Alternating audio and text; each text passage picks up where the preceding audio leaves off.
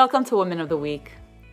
Do you sometimes feel like you're not getting the right amount of acknowledgement for the things that you do in your at work or in your community or maybe even your own family? Well, don't worry, it doesn't mean you're not accomplishing amazing things. In fact, this week's Women of the Week do not get a lot of public recognition and are not well known, but they've contributed greatly to Klal Yisrael, to the Jewish people. When we talk about the four mothers of Klal Yisrael, we're talking about Sarah, Rivka, Rachel, and Leah. But really, there were two other biological mothers to the tribes of Israel, and that are Bilhah and Zilpah. They were the they were given to Rachel and Leah as handmaids by their father Lavan. So let's learn a little bit more about them.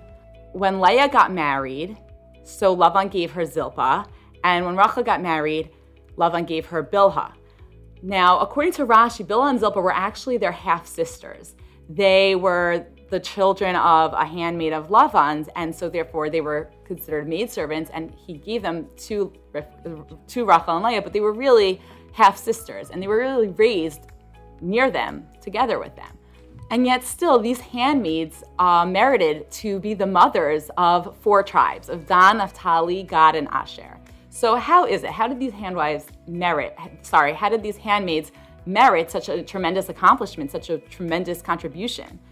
And I think that the answer lies in the fact that they allowed themselves to be influenced by Leah and Rachel. They surrounded themselves with the greatness of those of those women, and they allowed it to penetrate into who they were. And um, I saw I saw it written that that the name Zilpa comes from the shoresh lizalef to flow, and just like we talked about how Leah's tears flowed because she was so upset that she would she was worried that she was going to be marrying Esav and she did not want to marry a rasha so too Zilpa's tears would flow for the same reason. She she saw that with you know Leah crying and she followed suit that she didn't want to marry Esav either and she was concerned she would marry Esav.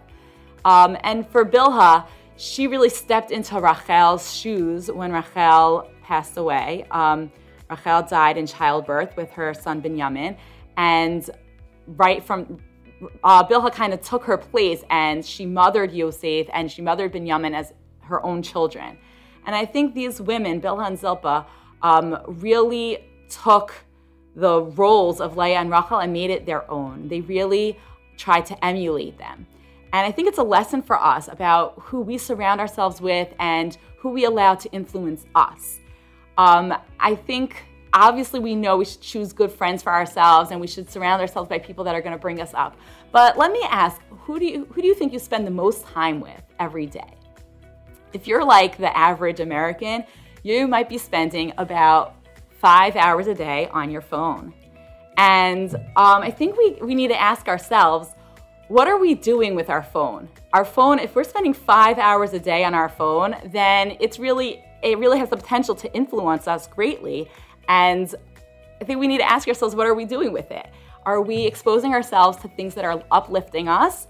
Or are we, God forbid, using it for things that are bringing us down, for things like um, that we wouldn't want our children to be watching, um, you know, just entertainment and vulgar language and all those types of things. Are we using our phone for good or for bad? And there's tremendous amounts of good out there that we can be using our phone for. Um, I'm going to make a plug for um, an app, Meaningful Minutes, which you can scroll through just like someone scrolls on Facebook, you can scroll through and find a lot of inspirational quotes, inspirational videos, um, all Torah content.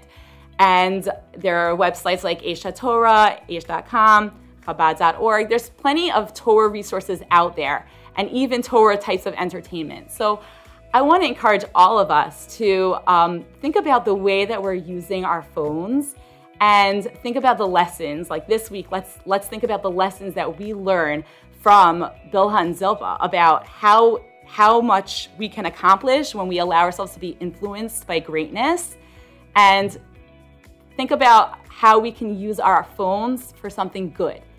This week, let's learn the lesson of Bilhah and Zilpa on how strongly we can be influenced by the people around us, and let's choose great influences.